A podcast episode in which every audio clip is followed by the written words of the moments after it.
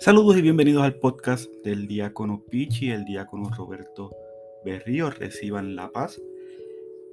Domingo cuarto del tiempo de Cuaresma en el ciclo C, contemplando el Evangelio de Lucas y contemplamos el Evangelio del Hijo Pródigo.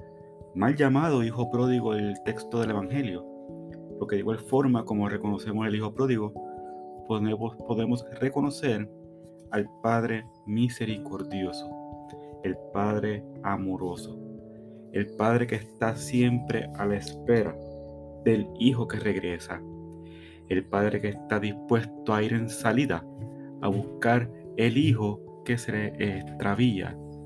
Eh, podemos ver, por ejemplo, un ejemplo muy, muy, muy de campo, ¿no?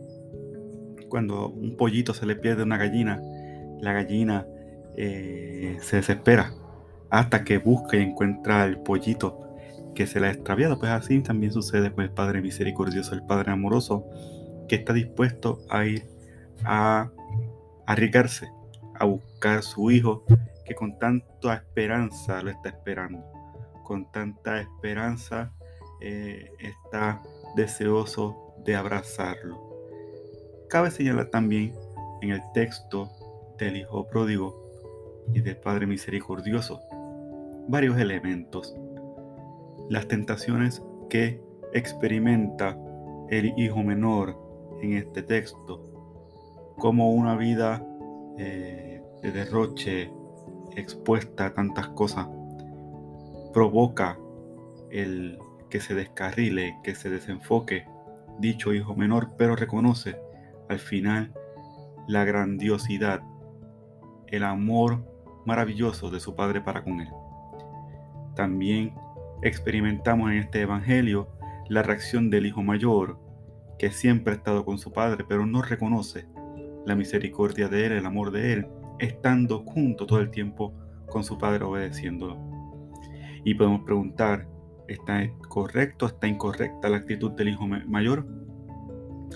Por supuesto que es una pregunta que todos debemos de reflexionar de cara a nuestro entorno particular. Eh, Dios, nuestro Padre, Dios de amor y de misericordia, que siempre está a la espera de nosotros, siempre está a la disponibilidad de salir por nosotros. Como dice el Evangelio de Juan, tanto amó Dios al mundo que entregó su único Hijo para que se salvara.